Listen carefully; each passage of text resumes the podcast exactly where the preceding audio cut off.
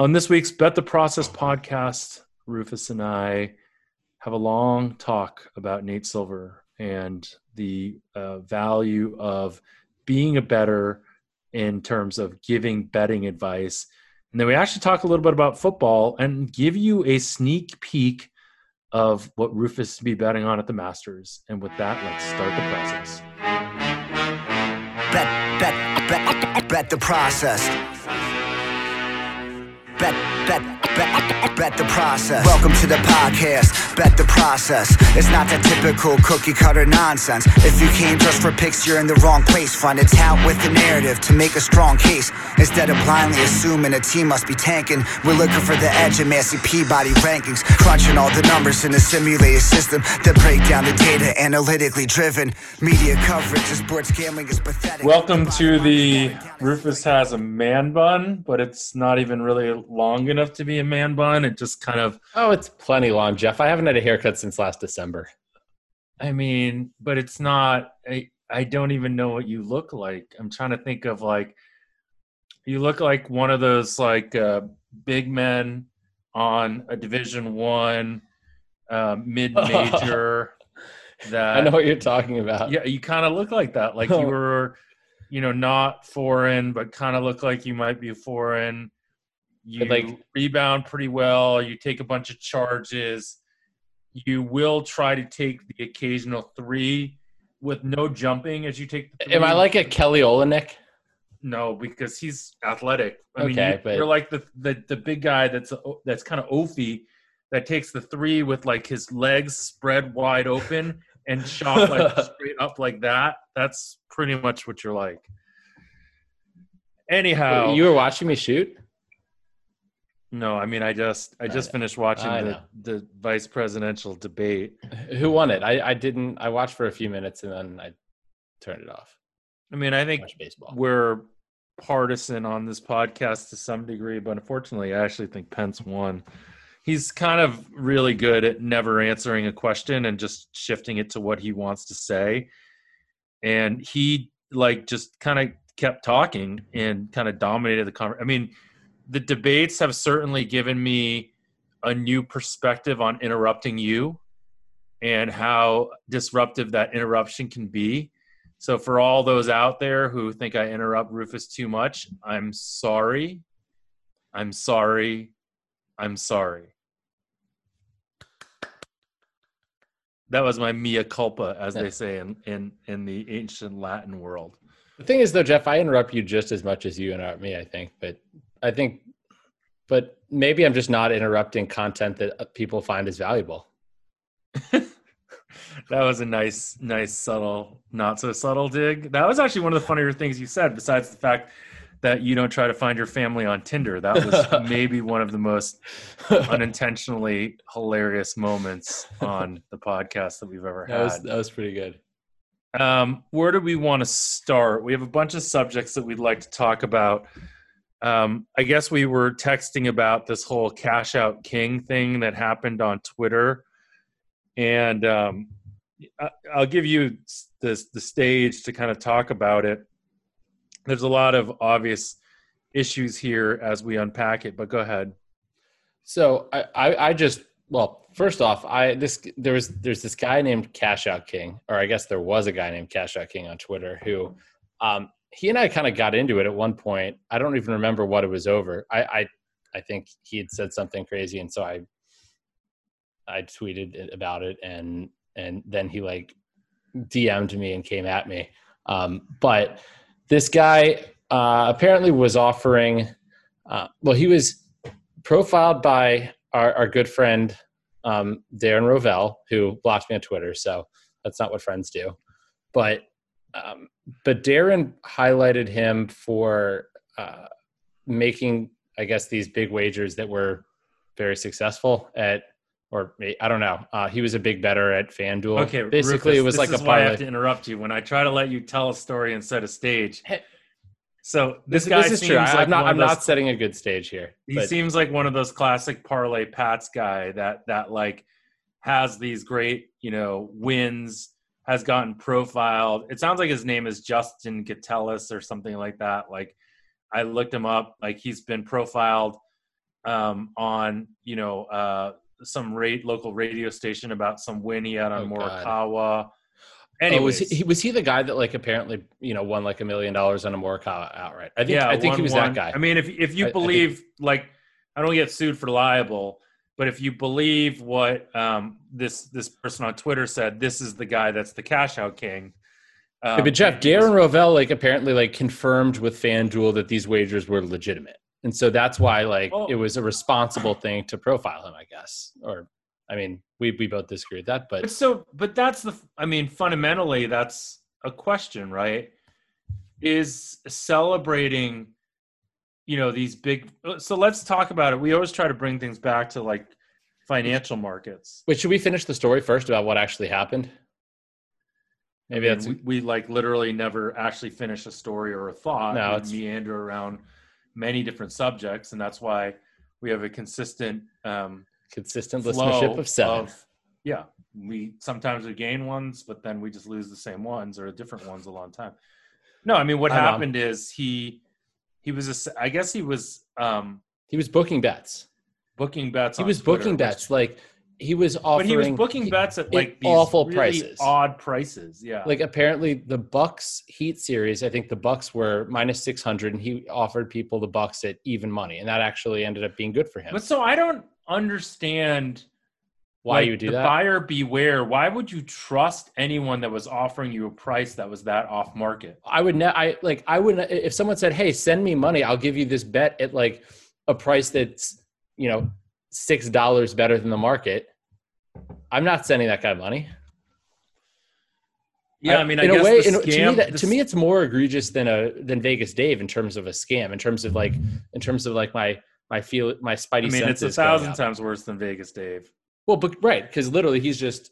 I mean, he's. It's like, I mean, I don't really understand it, and I don't understand how he positioned it. And maybe this is just a dumb conversation that we're even talking about this because we weren't involved in it. We just saw what was on Twitter. It's kind of fascinating because it's going pretty viral on Twitter right now, and it seems like this guy scammed a bunch of people out of money.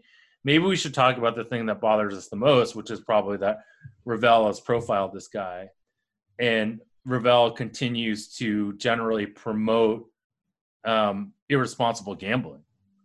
Right. And that's a problem. Right.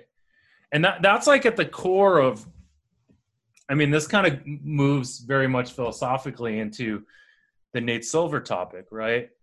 Which is the difference between a gambler and a non-gambler, right? Because ultimately, I think one of the things that's always one of the reasons that I've always liked our bearded friend is because I know he's a real gambler, right? Even when I found out he had been a tout and have sold picks, you sit with that guy and watch a game and you're like, this guy's got real money on a game. The sweat is real, right? I mean, but Vegas Dave is a real gambler too. I don't know if that should be the differentiator. I'm not saying it's necessary, but not sufficient, factor, right? Necessary. Oh no, I'm not saying it's sufficient by any means. I'm just saying that, you know, there are other media personalities right now for sure that are out there that are touting betting, and I know that they're not real bettors. And so it's hard for me to take their betting advice seriously, right? That's at the core one of the challenges that I have with many of the media personalities that are out there right now that are talking about betting. Does this include my second cousin, who we can't say who it is? I don't even remember who your second cousin is, but it certainly includes a lot of people that we've taken to task on this podcast. Or back in the day when we used to do tout or sharp, right? That was one of the main issues, is this idea that if you've tried to ever make a living off sports betting, there is a certain level of, and again, maybe it's just my personal issue, right? And maybe it's people would say, Jeff, get over it. But it is something for me that when I meet someone and talk to them about betting, I can tell right away if they're a real bettor or not. And that level of, that's the first level of credibility that I need. You know, when you suggest people to be on this podcast, sometimes the reasons I push back is I really like to have people on that truly are bettors. Now in the off season, wait, hold on. Disclaimer. If you have not been invited onto this podcast, it's because Jeff said no, probably. So don't be mad at you. Like every one of our 7 listeners, you haven't suggested all 6 of them. No. What?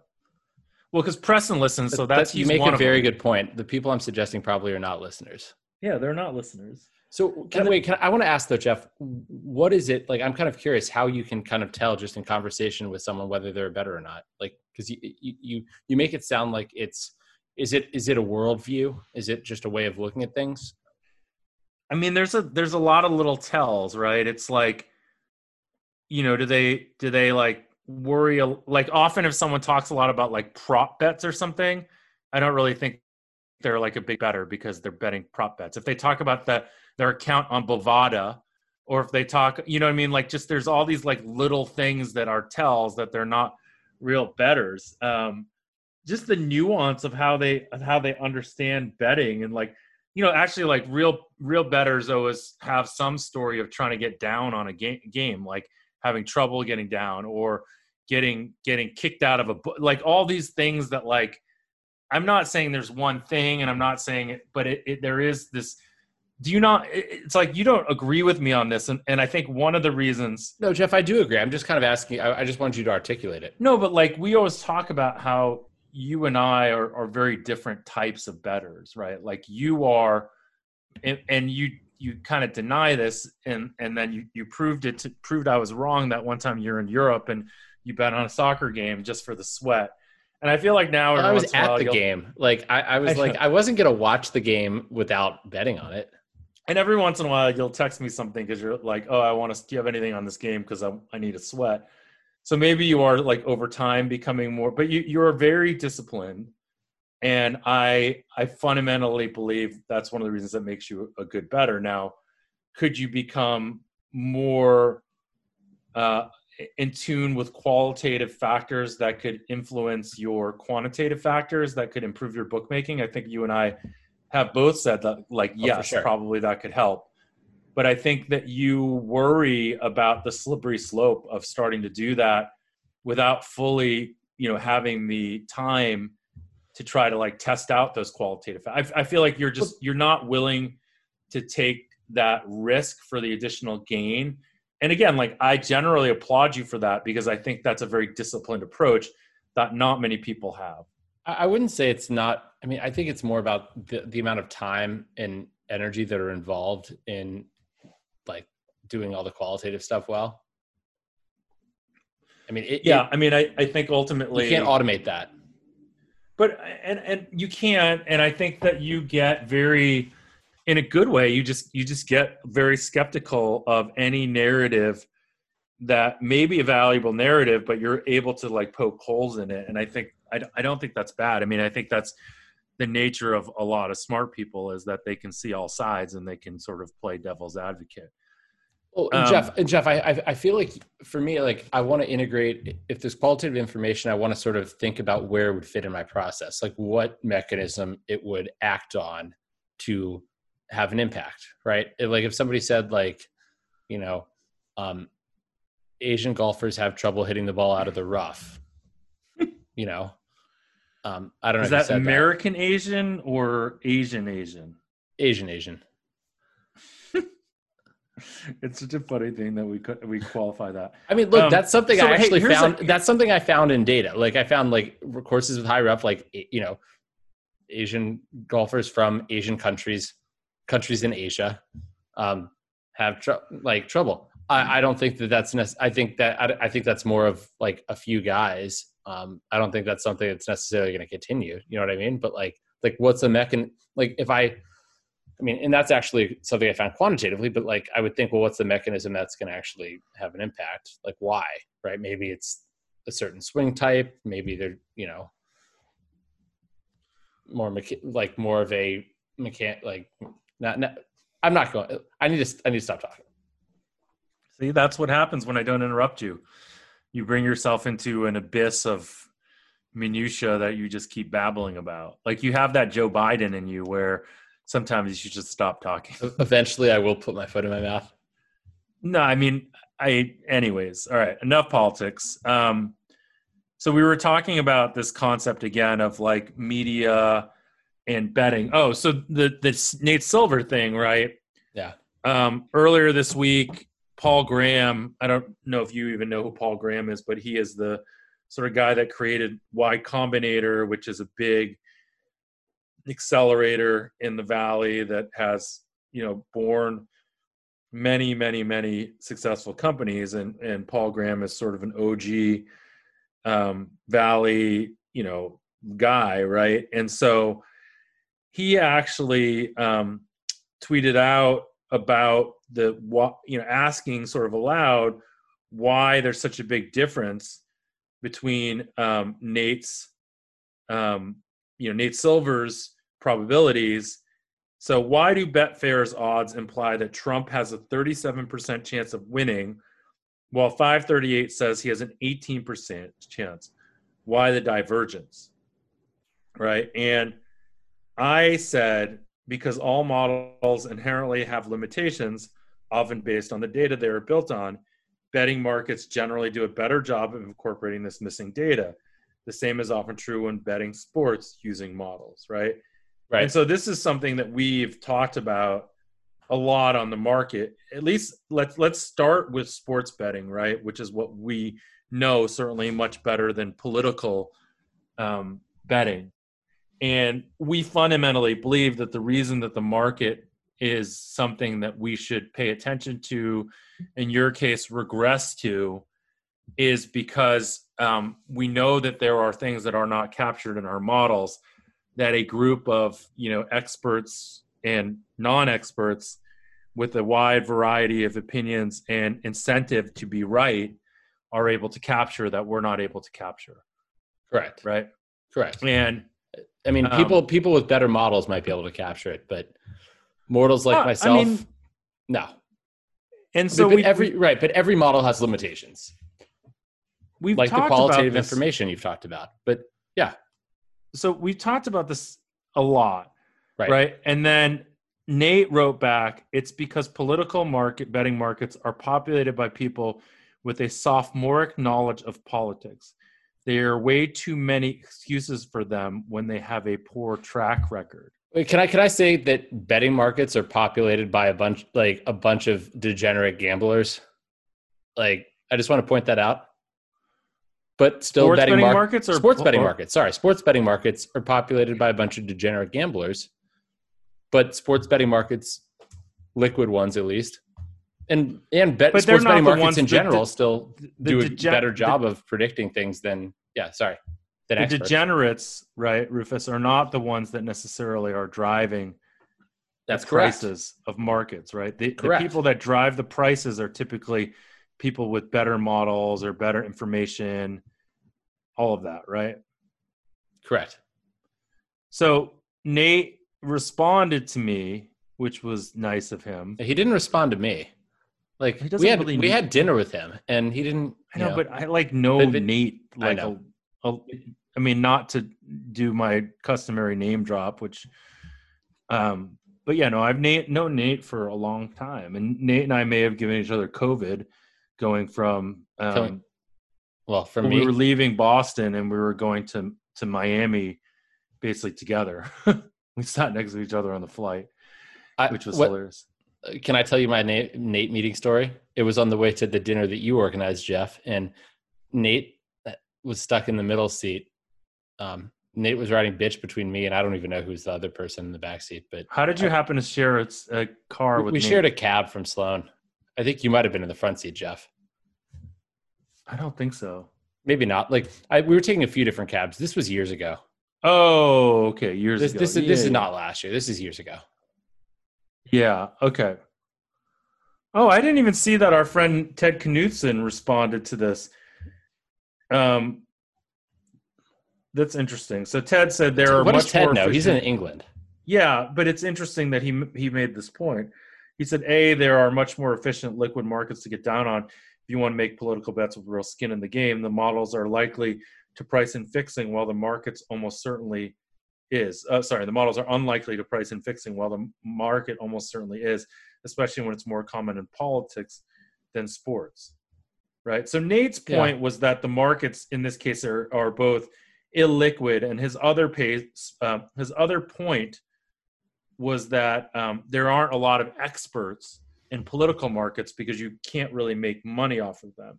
Well, you can. I mean, I just want to say that I am undefeated. I've never lost a political bet, and I actually have made a fair few political bets. And do you know who I credit to never losing a political bet, Jeff? Donald Trump. No, Nate Silver. I literally have made money every election off of his stuff. So, well, so but wait, I think we're getting to this point, right? Well, I think the bigger thing that I care about in this argument is not the difference in political markets or whatnot. Certainly, there is a difference in, you know, like the Gatorade, like Bovada color market in the Super Bowl. That's not a real market, or like the first coach fired market, like on Bovada. That's not a real market, right? So whenever like a shitty writer tweets out something about that, and he's like, oh, Vegas thinks like that, that would be an example of what Nate is stating, which is like, this isn't a real market. What Nate is stating in this case, we can debate it, which I don't think is the important thing. I think the bigger thing is that Nate does not actually have skin in the game as it pertains to these models. I'll debate that. Like, Nate has skin in the game because he's putting his public information out there, and he's judged based on that. Like, this is his livelihood, right? It is and it isn't. Skin, like, he's the only show in town because he's a whole media. Do you think he has skin in the game when 538 publishes a, 75% chance that the Heat should win the series against the Lakers did. But that's not what he's known for, right? I mean, look, Nate, 538 happened. Why did 538 happen? Rufus. Why did the New York Times, not New York Times, sorry. Why did, Rufus, ESPN buy it? Stop. Okay. This is, we both like Nate. We think Nate's good. Nate has been great for analytics broadly. And he's made me money. Yes. He made you money in World Cup. Like, his models are good. Like, generally good. His models in the NBA are shit. They've historically been shit. Like, they're the ones that don't make any sense, and they never seem to make any sense. Okay, so let's just stop there. The point is not a debate about Nate. The point is, and we go back to the main reason we got to this, which is this idea of people who bet for a living and really bet versus people who don't, because if Nate actually, or anyone on 538 actually bet for a living, they would not publish that ridiculous NBA shit without huge qualifiers, right? Without huge caveats to be like, hey, we know there's some limitations. We post Massey Peabody ratings that don't have the Jets last in the NFL every week. So, I mean, watch what you say. Okay. I mean... But you are getting a lot of crap for it on Twitter. Like, every week people talk about worrying about your net worth and worrying about like whether you're actually never going to be able to get a haircut again because you're too poor to afford it, and whether you're going to look like a mid-major center. Anyways, well, so what, I mean, like, I know you're kind of making a joke, but, I think that you are still willing to do that because you are still essentially backing that with money.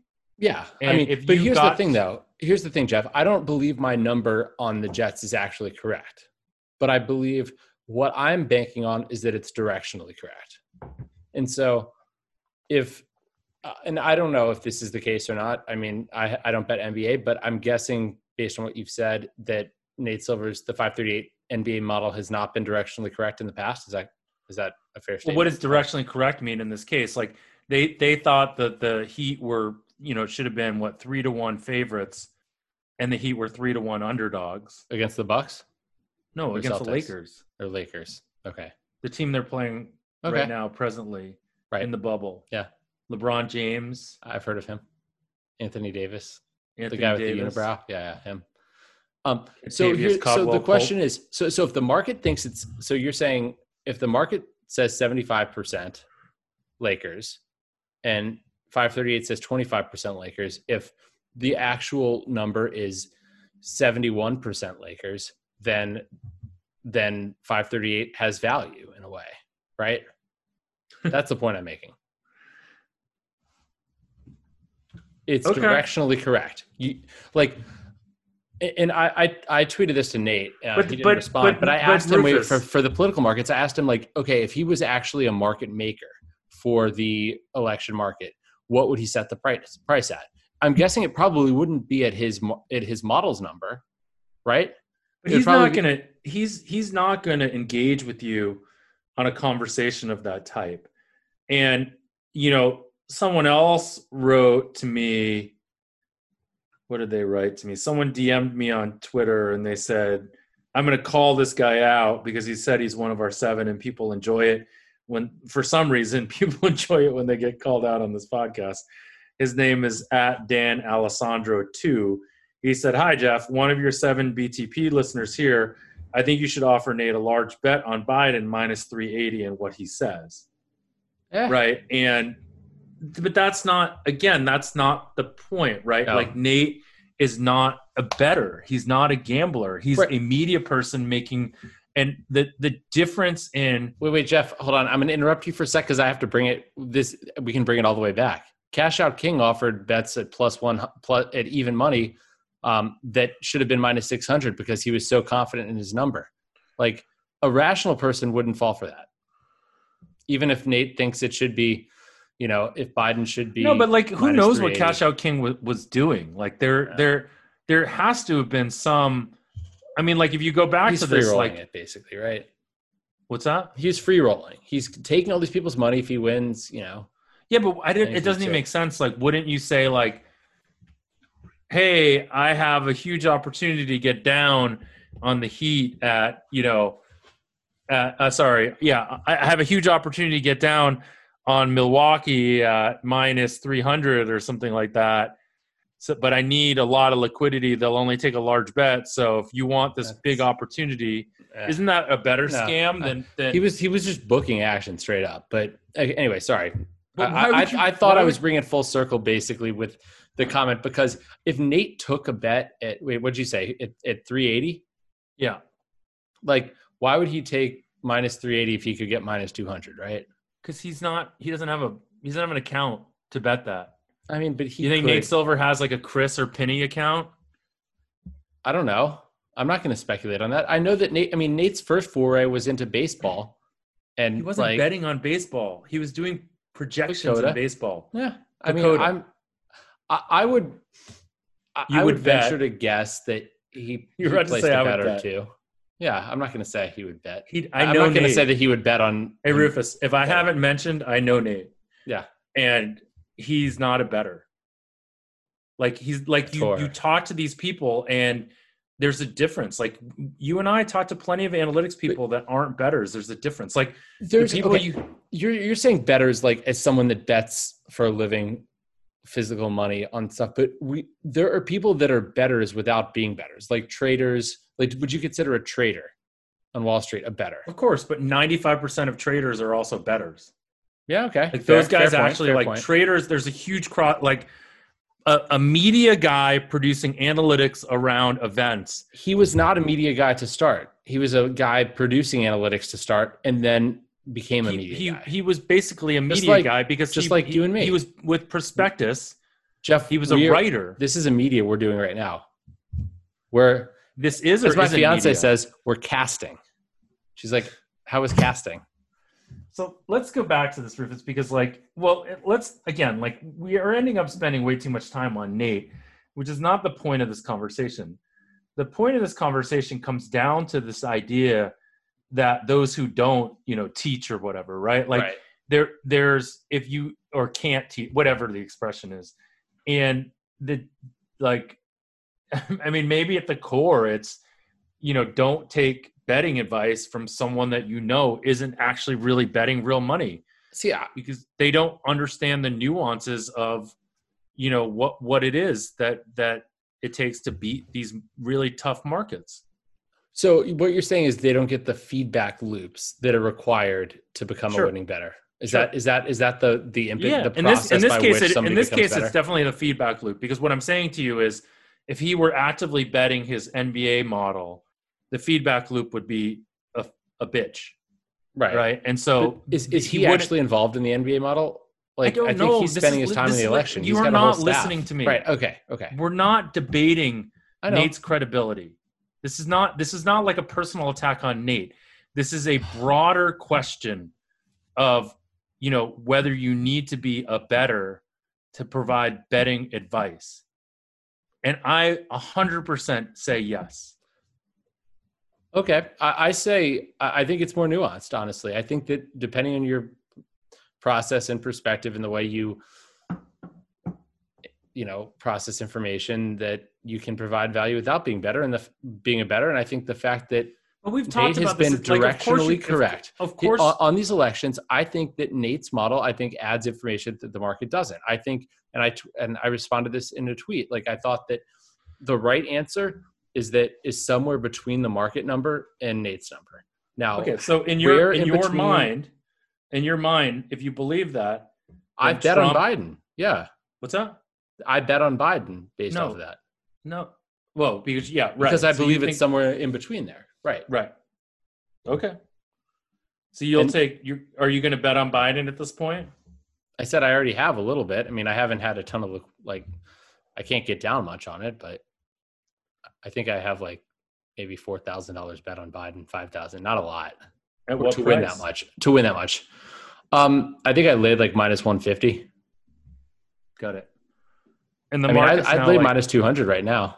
I mean, I didn't watch the debate, so maybe I should qualify that. I hope you guys are right. I hope you're right. I worry a lot about the Electoral College and their ability to really do these like targeted social campaigns to influence key segments in certain areas that really drive the Electoral College.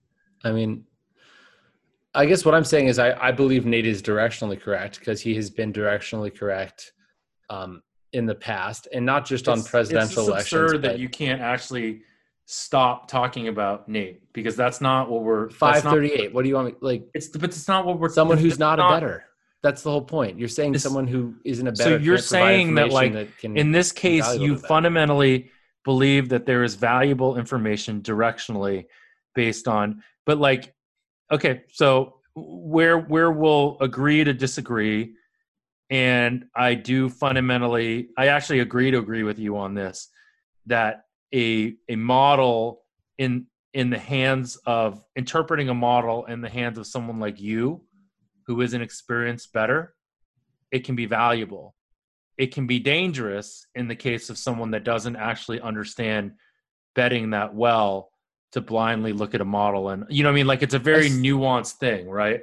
Okay. So is the only reason because bettors have the feedback loop they get from seeing their bets win or lose. And so they can improve. Well, and they have a chance to improve things based on that. That's what I'm asking. So, okay. So feedback loop is for sure important, but like some level of like survivor bias is important too, because if they're still around betting, they've probably done okay to some degree. And also, like, you know, they... Ooh. So it's like a prior. I guess. I mean, yeah. I also feel like there's complicated parts of sports betting that you only... Like, the stuff that Spanky knows well, right? Around, like, market moves and what the things he's always talking about. There is value to knowing that part of it as you think about like how to give out advice, right? For those of you playing at home, Spanky wasn't mentioned until about 35 minutes in. And Ted and Preston all have been. Who else? Someone has bingo by now. If you're playing Bet the Process bingo, yeah, one of the seven of you guys has bingo right now. Okay, so should we move on to sport to something else? Or? Yeah. Well, I don't remember if that. Let me go look at this. I said there was a few subjects we wanted to talk about. Do we want to talk about home field at all? We can do that. I'm gonna take a quick break and grab a beer from the refrigerator if that's okay with you. I'll do our sponsor read. Okay, let's do that. So this episode of Bet the Process is brought to you by.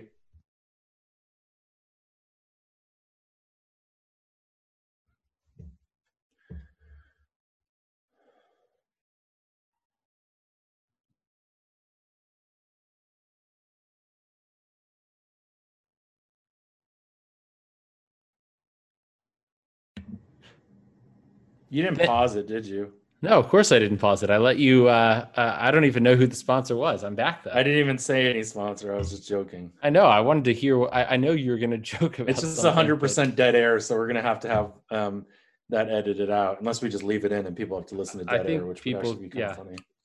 And to prove that I got a beer. Beautiful. I'm drinking wine. What beer are you drinking? It's a Lawson's Finest Liquid Sip of Sunshine IPA. It's got this beautiful yellow can. Okay. So you would bet on Biden right now based entirely on 538 and my understanding of the market. Okay, let's jump into NFL football general betting during COVID.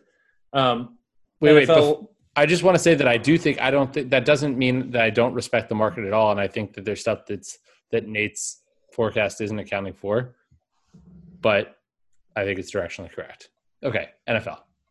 Thanks for that caveat. Making sure to cover my bases, man. Got to cover my bases. Yeah, I got it. COVID is really starting to rear its ugly head, specifically in the NFL. Is there, first off, the biggest difference in COVID is, one of the biggest difference. There's a couple things that are happening, right? One is no fans.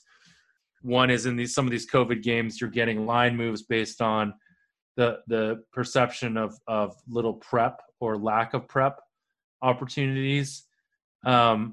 So far in those cases, right, we had Minnesota last week, which the line shot up and then came back down. And Minnesota won outright as what closed, I think, as a 3.5-point dog. The Patriots had very little prep going into that Kansas City game. They also had some, confounding variables of no real quarterback. But yet they seemed. I mean, you and I and the bearded one had an argument about this, but in my mind, they outplayed expectations, even though the actual point spread did not indicate that. I think that, 2 drives inside the 10-yard line that yielded 0 points, and then a ridiculous pick six, where the margin ended up 16. Yeah. That to me says that they outperformed, and they had what were very adverse conditions, right? They flew in to Kansas City the same day of that game, had really very little opportunity to prep going into that, and had to get a new quarterback ready in very short time frame.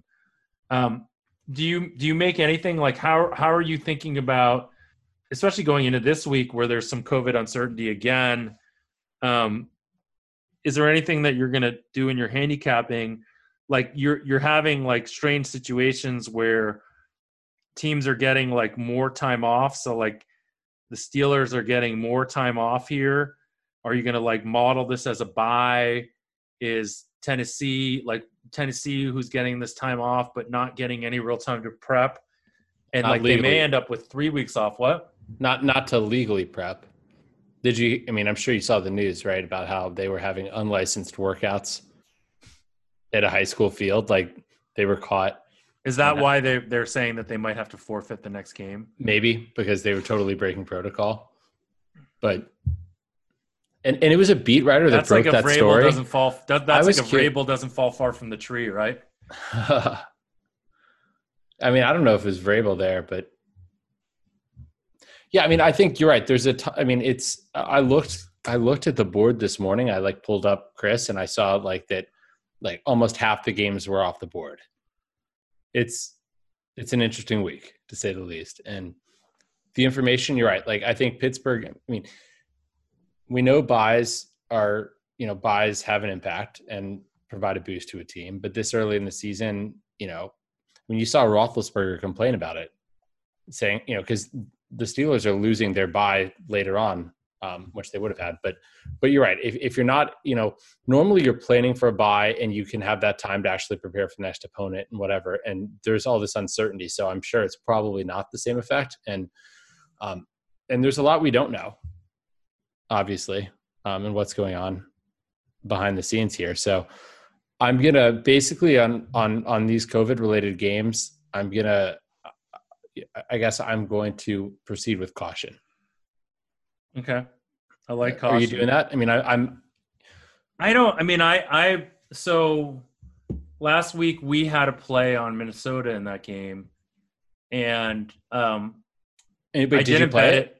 I didn't bet it either. Let me. So I think we typically make our bets on Wednesday. So, I think when I went to play it on Wednesday, it was off, and then we talked on Wednesday night, and I was kind of like, oh, okay, this is interesting, because I didn't really know a lot about the lack of prep thing.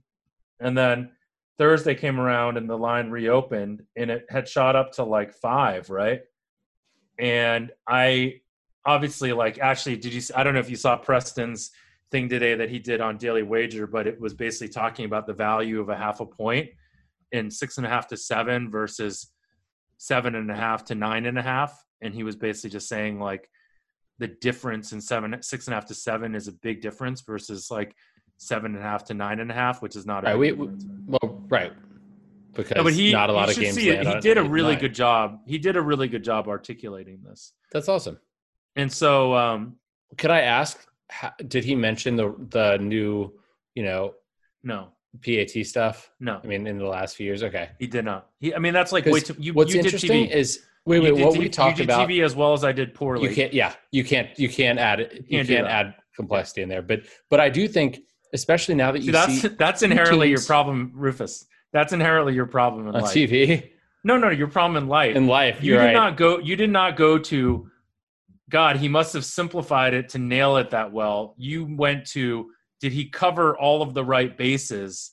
No, like knowing how impossible that really is. Like you went for overcomplication versus simplification. No, you're right. That's how my brain works. It's my downfall, but I'm going to tell you that all these teams going for 2 after scoring a touchdown down 14 late in the game is going to mean more games landing on the 8 and the 6. Oh wait, for those of you that are playing at home, and then Zilbo and you, right? Boom. So Zilbo, bingo. So now you still got center square. I got Zilbo. Bingo. I got bingo also. I called it first. Yeah, Zilbo doesn't. Hey, does the calculus? Does it change depending on time in the game? Right, yeah, because ultimately, what's that? It has to. Yeah, so that's obviously the big thing, right? Because if you think that you're basically going to score that last touchdown with very little time left, meaning like it's going to lead to overtime, right? Then I guess Jeff, think about it like going for 2 when you're down 8 points, you score a touchdown, do you go for 2 or not? Right? Like a lot of teams don't go for 2 early in the third quarter in that situation. Right.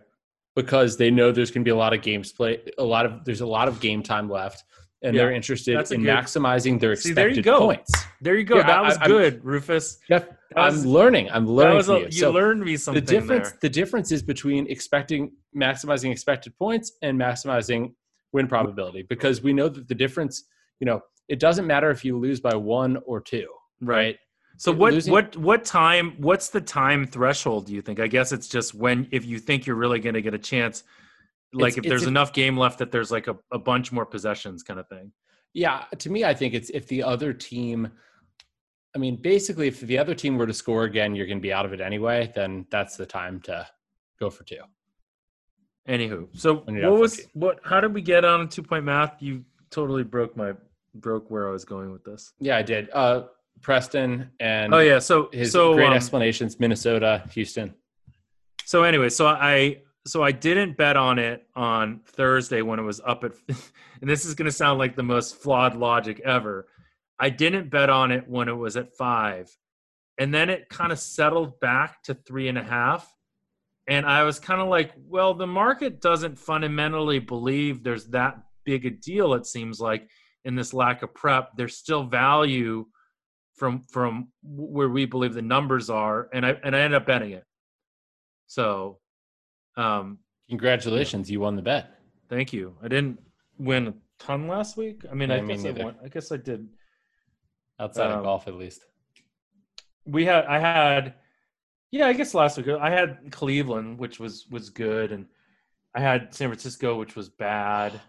I took Dallas. I got some -3. Like, yeah, I think when it went down to -3, a lot of people thought it was way too cheap. I mean, yeah. I almost played it back at -3 when it down there. I'm glad, you know, on those game day bets, I'm not taking a big position. I'm kind of like, you know what? I'll have a little more action on Sunday. Our bearded friend took it at -3 also, I believe. Yeah. So at least you were in good company with that loss. There are times when I do think markets overmove.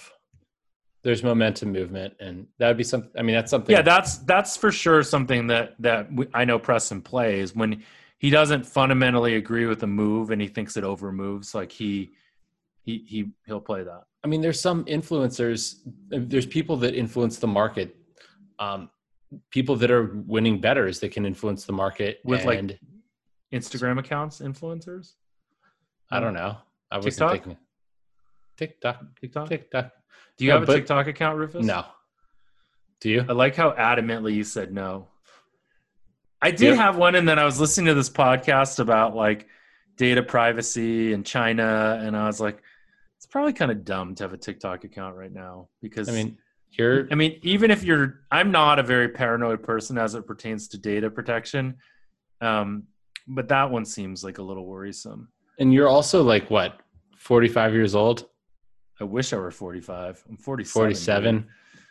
I'm 47, dog, and I still say things like dog to try to keep myself young. You should just say Rufus instead of dog.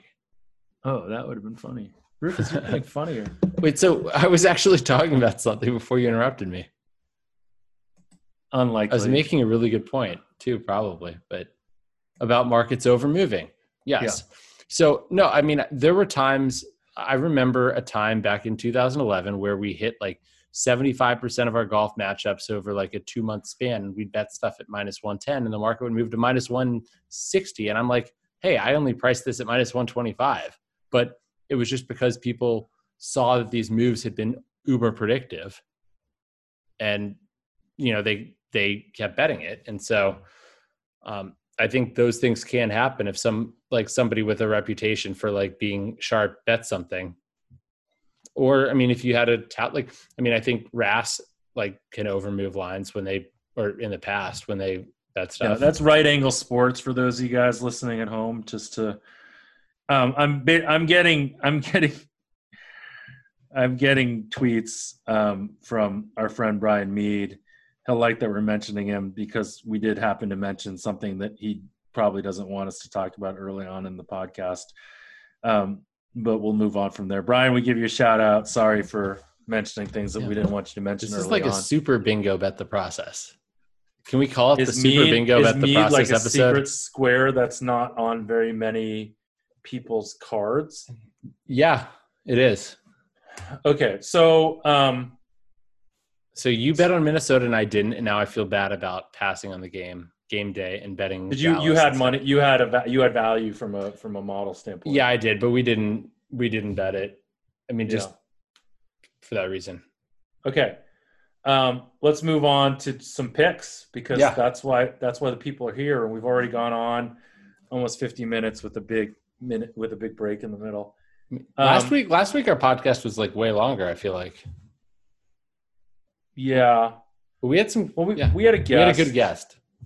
I thought Andy was a very, very good guest. What did you think? I don't like all our guests are great. Like they're not. There's not. I'm not gonna like. It's know, just like it's like your favorite child. Like all our guests are great. Like I'm not. I like James and Charlie equally. So. Ooh, but if you had to pick, if you were. In a burning building. There's like 1,000. Like no chance that I'm answering that question, Rufus. And one day soon. Because one day because they will listen to the podcast archives and they'll be like, oh crap. They have zero desire. He loves me more. Okay. What did you think last week? Hey, did Georgia do really well in your game grades last week? Georgia college football team? Yeah. I haven't actually run any college football game grades. Oh my God. I never even thought about it. Like that I should have done that. I haven't been in that routine. Yeah. I guess they did really well. They crushed the number whatever team. Oh, wait. Auburn, yeah. Did you have a bet on that game? Yeah, just a pizza money bet. Like I like Georgia, so I wanted to have something on Georgia. So I ended up betting some money on the money line in that game, which obviously was never in doubt because the line had moved from like 6.5 to 7.5. And for like a pizza money bet, I don't really want to be betting 7.5 because that's not like that fun unless they blow the doors off them like they did. So our bearded friend had quite a day, huh? I have so many things in from so many different sources that I didn't realize that his day was as good as it was. I just saw like stuff on Twitter. I was like, he had posted something on Instagram. He posts bets on Instagram apparently, and he might have done he round robined for underdogs. I mean, he has those days where he just round robin shit and like, oh yeah, the underdog round robin. That's that's like one of his specialties. Is that a staple? Is that a Preston staple? It's just like one of his specialties. He does a lot of these things that like you would normally be like, that's a stupid bet, and they seem to work out more often than not. I mean, round robins aren't stupid inherently at all, but the problem is if you're price shopping, what are the odds that like the best price is going to be at the same book for all four bets? I don't know. What are the odds? They'll allow you to bet it for the enough money. Hey, Rufy, if this Oklahoma game gets to 3, can we play Texas? Yes, we can. I know. It's at -2.5 right now. I'm with you on that, actually. And it's trending. It's trending upwards. Cade would absolutely hate that because he. What? He likes to bet against Texas. No, he loves Texas, but he would tell me why that would be. Why I would lose somehow because of his expert knowledge. This is like the name drop episode about the process. I guess they all are. If you listen to anyone else. By the way, Jeff, I did look at game grades. I did run the NFL game grades, including Monday Night Football, after you mentioned the Kansas City New England game. Kansas City thoroughly outplayed New England on the game grades. So just FYI, to the tune of, 11 points better. That's controlling for home field. So add in home field. I guess they still cover bare, like it's right around where the point spread was. So right. Yeah. Anywho, you were on Auburn earlier. You know that line's down to 13.5 now. I was on Auburn this week, I was on them against a few weeks ago when they were playing. I think you're on Kentucky. Them this week. You're on them this week. How do you know this? Because we were talking with the bearded friend earlier this week. Don't you remember we had a WhatsApp group going? We have Auburn highlighted, but we don't. My partner didn't fill in any of our actual bets. They're highlighted, so I don't know if we actually bet them or not. I think we probably did. I think when you got your returns, was that what we decided this term is called? Returns? Turn-ins. Damn it! It's not. It's a. This is how we know you're not a better Jeff. I'm not someone that has runners in Vegas for sure. Can you tell me a little bit about any other college games that are interesting from a betting perspective? Maybe we give one or two more. Yeah, I have. We can jump to the NBA, and you guys can all be done with this ridiculousness that is our podcast tonight. That's fine. I haven't actually. I don't think these market prices have been updated in a while. Do you have? I'm looking screen at Chris in front of you. I'm looking at what's Tulane Houston right now. Tulane Houston is. This is awkward. I can't find it. Is it off the board? It's like should be the first game listed. Oh, sorry, 6.5. Is it like tonight? No, it's tomorrow. Tomorrow, okay, 6.5. Yeah, see, I make that like a pick, and I don't know if there's a COVID-related thing or not.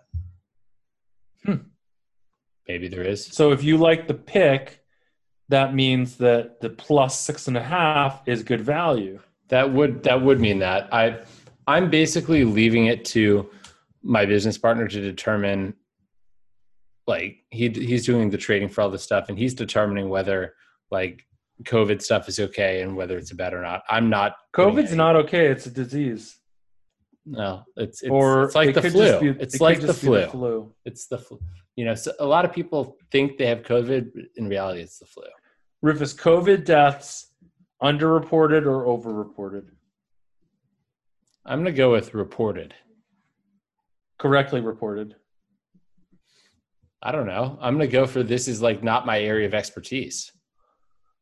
Yeah. It's interesting because we were having kind of a whole debate about this.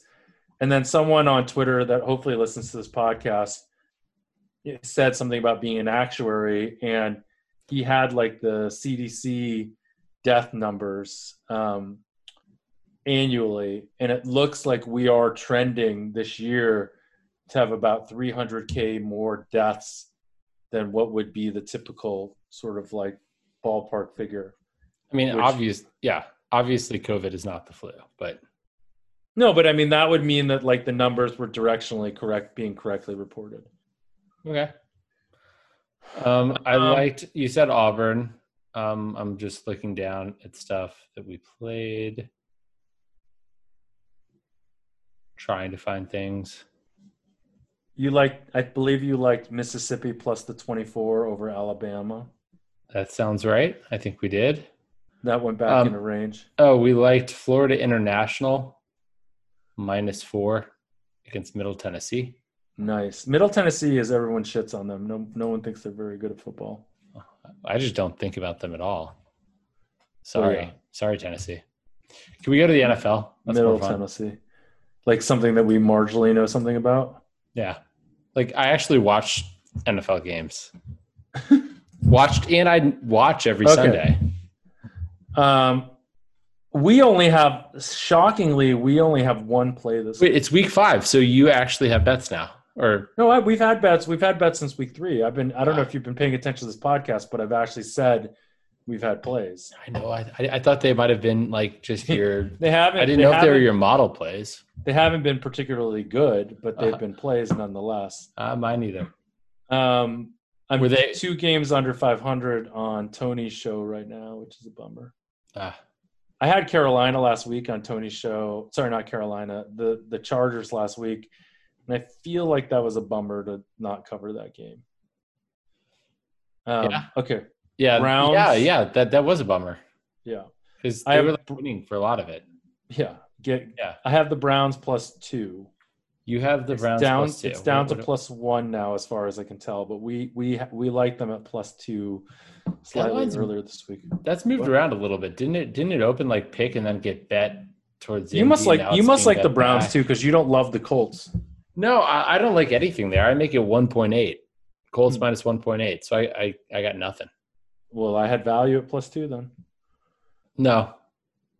I know, not real value. It's directionally correct. Yeah, exactly. Directionally. At least you can laugh at yourself now. What other stuff? There's a bunch of stuff that's off right now, unfortunately. Yeah. So my numbers were like mostly right around the market, except for the predictable ones. Can you guess what those are? I'm looking for who the Jets are playing. I mean, you don't even need to know who they're playing. You must like the Jets +7. Ding, ding, ding. Yeah, actually, it was up to 7.5 earlier today. We got some 7.5. Good for you. We took 7 early. I'm sure you still like them at +7, right? We took 7 when we thought it was Darnold. Now we take 7.5 when we know it's Flacco. With Flacco, I make it 3.5. You want to know why you like that? Because he's an old quarterback, an old white quarterback. I don't even like him. I mean, my model. I know, you like old. No, I still think he's a substantial downgrade from Darnold. With you think he's a downgrade from Darnold? Arizona minus 1.5. Okay. Wait. The Jets. Okay. Arizona, East Coast to West Coast to East Coast again. Jets coming off of a Thursday game. They have the mini bye. Like the situational stuff is in the Jets' favor here. We know how good Adam Gase is off extra time to prep. Exactly. Okay, the Jets. Who else? His eye contact is tremendous. Hold on. Let me guess. You gotta like the Jags. Yeah, I already bet that one. +6. No, I bet it at +7, -117. Ooh. You still like him at +6, though, right? I make it 4.3. So not really. plus 6.5. Sure. Okay. Like, do you lean that way, and you're looking for? I'll just buy the point. That's what I should do here. Right? It sounds like you're looking for an excuse to bet the Jags. I mean, I don't.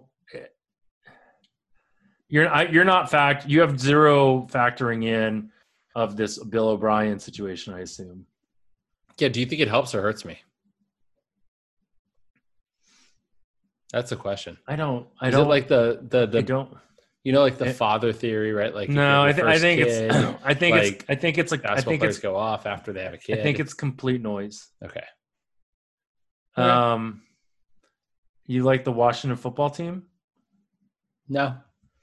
Huh. Interesting. I mean, well, you do like the Washington football team. They're your team. Yeah, they've decided to move away. Actually, I lean the other way. I make that game 9.6, but. Yeah, they decided to move away from Dwayne Haskins, which doesn't make any sense to me. But how about the Dolphins, the Giants, and or the Vikings? Dolphins, I make it 9, so no. 9, assuming that Beathard starts. I'm guessing Mullins is basically the same. Niners, who else? Giants, I make it 8.7. Vikings 6.5. So I'm like right around at least what the market was earlier today on all these games. That's what it is. Yeah.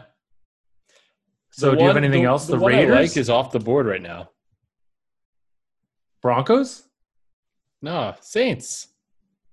Best team in football, according to Massey Peabody. Saints are -8 right now. It's not off the board. Okay. It was. I mean, because the game might be moved to Indianapolis due to Hurricane Delta.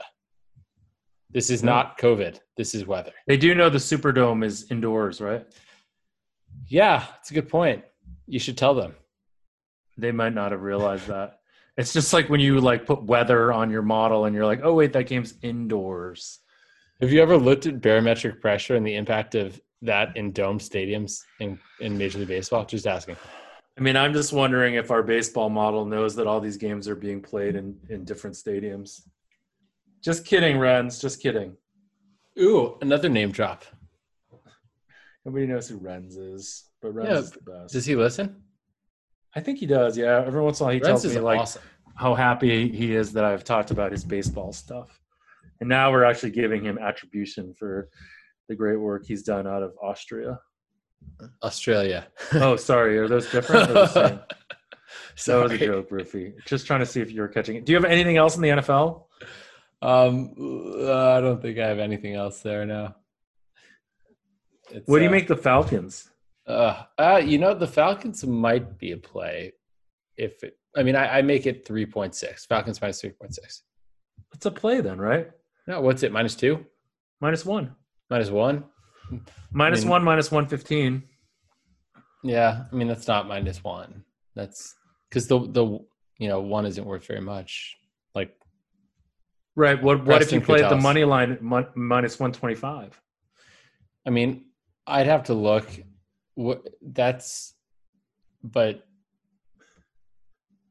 I don't know. We haven't. I love it when you just can't string a coherent sentence together, and all it is just words. I'm just literally looking at a spreadsheet, man. It looks like you're reading a Scrabble board or something. Yeah. A Words with Friend board. As you know, I haven't. I'm not spending as much time on football this year as in normal years. Because you're just making hand over fist. All right, let's do one last thing. A too early preview of the Masters. Well, Jordan Spieth says Bryson DeChambeau. Well, it's his tournament to lose. Really? Yeah. Interesting. I forget what's the name of the podcast? Subpar, right? So has he broken golf, Bryson DeChambeau? No, it's just that the Masters is like Augusta National is a perfect fit for him. Like he can just bomb it long, and there's so many holes. There's absolutely no penalty for being inaccurate. He's plus 835. No, I'm not saying that's actually a good bet for the record. I'm just saying Jordan Spieth thinks it is. But wait, so there's like a bunch of big names that aren't playing in the Masters, huh? Wait, really? Oh, sorry. I was looking at the wrong lines. I'm an idiot. You're looking at the Is it? I was looking at the Shriners. Yeah, DeChambeau is actually formerly the Justin Timberlake Shriners. Plus 115 is what DeChambeau is. Should we just? Can we just bet Rom at plus 1200 right now and be done with it? No, I don't think. I mean, let's see what he does between now and then. I mean, I'm going to do that. The thing is, I'll be honest. Like Rom gains a lot because he's long and straight off the tee, and being straight off the tee at Augusta National is not important. So, a lot of what he does well goes to waste. That's all. I mean, Rom is a complete player, though, and in my opinion, the best player in the world. I know you think so, but did you watch any of the golf last weekend? No, I didn't even know there was golf. I needed I tried out. Did you hear about Sergio putting? Like, I tried his putting style. Like, I played with my brother a few days ago. Actually, it was yesterday. Didn't work out too well for me. Sergio putting style. After the whole I love you don't US even know Open what I'm talking fiasco. About. After the US Open fiasco, I had to take a break from golf. Golf had been too much for me. What happened at the US Open? I was in this incredible position going into day three. I think I had four of the top five, and then it all just fell apart from there. So Reed, Peters. I'm just thinking the guys. I mean, I had this. I had many of the same guys that you had, obviously, because we know that I just blindly bet what you said. I think I took Reed after day one, where he was in reasonable position, and then he was in the lead going into game day two. So I felt really good about that, because I know one of your I reverse engineer your model, and generally good players that are near the top, especially ones that you had high expectations for going in. If they are near the top of the leaderboard after day one, two, or three, you probably see value on them. I mean, so what you're saying is guys that I liked before the tournament, I probably liked during the tournament.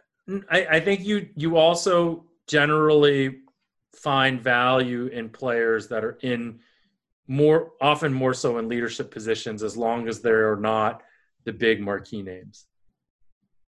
Yeah, I think that's fair. I mean, Which makes me think that people tend to overestimate the big marquee names in those situations and underestimate less well-known names. But, okay, we're also talking about a market that's not a two-way market. And so I don't think that's true in the matchups at all. I think it's the fact that books are protecting. I mean, I literally don't even pay attention to the markets, because the markets are always off from whatever you bet them on, because you control the worldwide golf market. That's not true. You pretty much do, Rufus. Because you control the market at a certain sports book, and that is also not true, by the way. That's somehow a rumor on Twitter, but that's also not true. And that the worldwide market literally just copies that sports book. So we'll just leave it at that. We won't speak in all I'm saying, yes, I bet into a big market, or the biggest market, but that doesn't mean that I'm anyways. Yeah. Okay. No too early Masters talk. We'll talk about the Masters every week, just because it's exciting that it's coming up in November. All right. Well, I think that's good for now. We didn't give out very many picks because we don't have very many picks.